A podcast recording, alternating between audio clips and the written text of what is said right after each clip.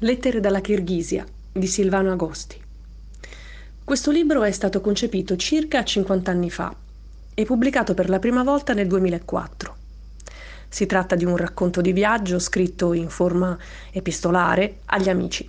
È il sogno che diventa realtà, quello di una società libera, organizzata, felice e creativa, in cui l'essere umano è una priorità, rispettata, tutelata e soprattutto valorizzata. Ebbene sì, un nuovo mondo è possibile, in Kirghisia, e non solo laggiù.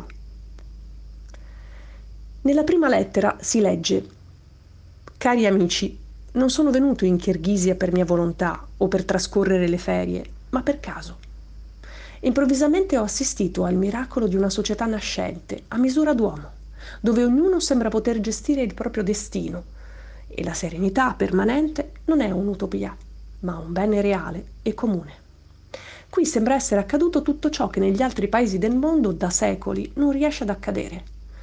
Arrivando in Kirghisia ho avuto la sensazione di tornare in un paese nel quale in realtà non ero mai stato, forse perché da sempre sognavo che esistesse. E il mio strano ritorno in questo meraviglioso paese è accaduto dunque casualmente.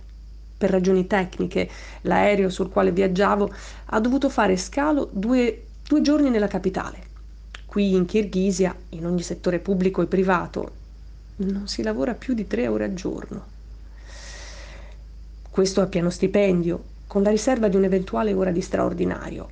Le rimanenti 20 o 21 ore della giornata vengono, vengono dedicate al sonno, al cibo, alla creatività, all'amore, alla vita, a se stessi, ai propri figli e ai propri simili.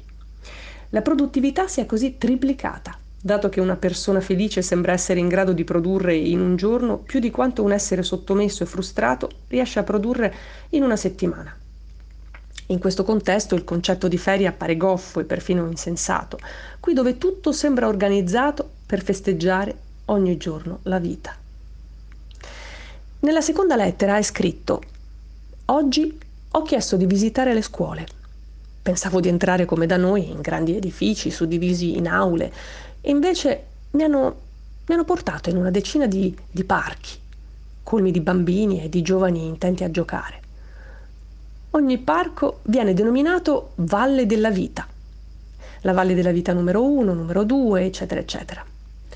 Tutti intorno al perimetro del parco una serie di costruzioni a un piano, ognuna adibita a un diverso settore del sapere, casa della filosofia, casa della geografia, del corpo umano, degli animali, della letteratura, delle lingue, della matematica, dei cibi, della storia e così via. In queste case i ragazzi, i ragazzi e i bambini, si rifugiano quando piove o quando lo desiderano. In ogni casa funzionano un ristorante mensa, un salone a piano terra con centinaia di computer programmati per offrire tutte le informazioni sulla materia ospitata nella casa, dalle origini ai giorni nostri. E a seguire si legge ancora. I bambini crescono con la consapevolezza che il corpo umano, anche solo come macchina biologica, è un capolavoro della natura. Lo conoscono e ne ammirano la perfezione. Scoprendo che il corpo umano è un capolavoro, la persona si relaziona a se stessa con lo stesso rispetto e cautela che si ha per un'opera d'arte e di conseguenza tratterà anche i suoi simili, chiunque essi siano, come dei capolavori.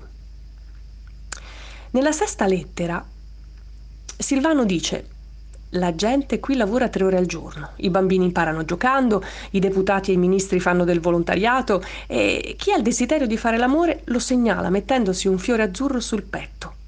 L'assenza dell'esercito e delle armi sta procurando a tutti i cittadini un buon pranzo caldo e gratuito al giorno. Gli anziani vengono venerati e tutto ciò senza particolari investimenti economici, semplicemente spostando da parte di ognuno il centro dell'attenzione sull'essere umano e i suoi naturali desideri. La decima e ultima lettera conclude con queste frasi, molto significative. Voglio vivere la seconda metà della vita tra questa gente serena, capace di ridare a ognuno il senso della propria preziosità. In fondo è l'unica vita che ho, né ormai vi scriverò più.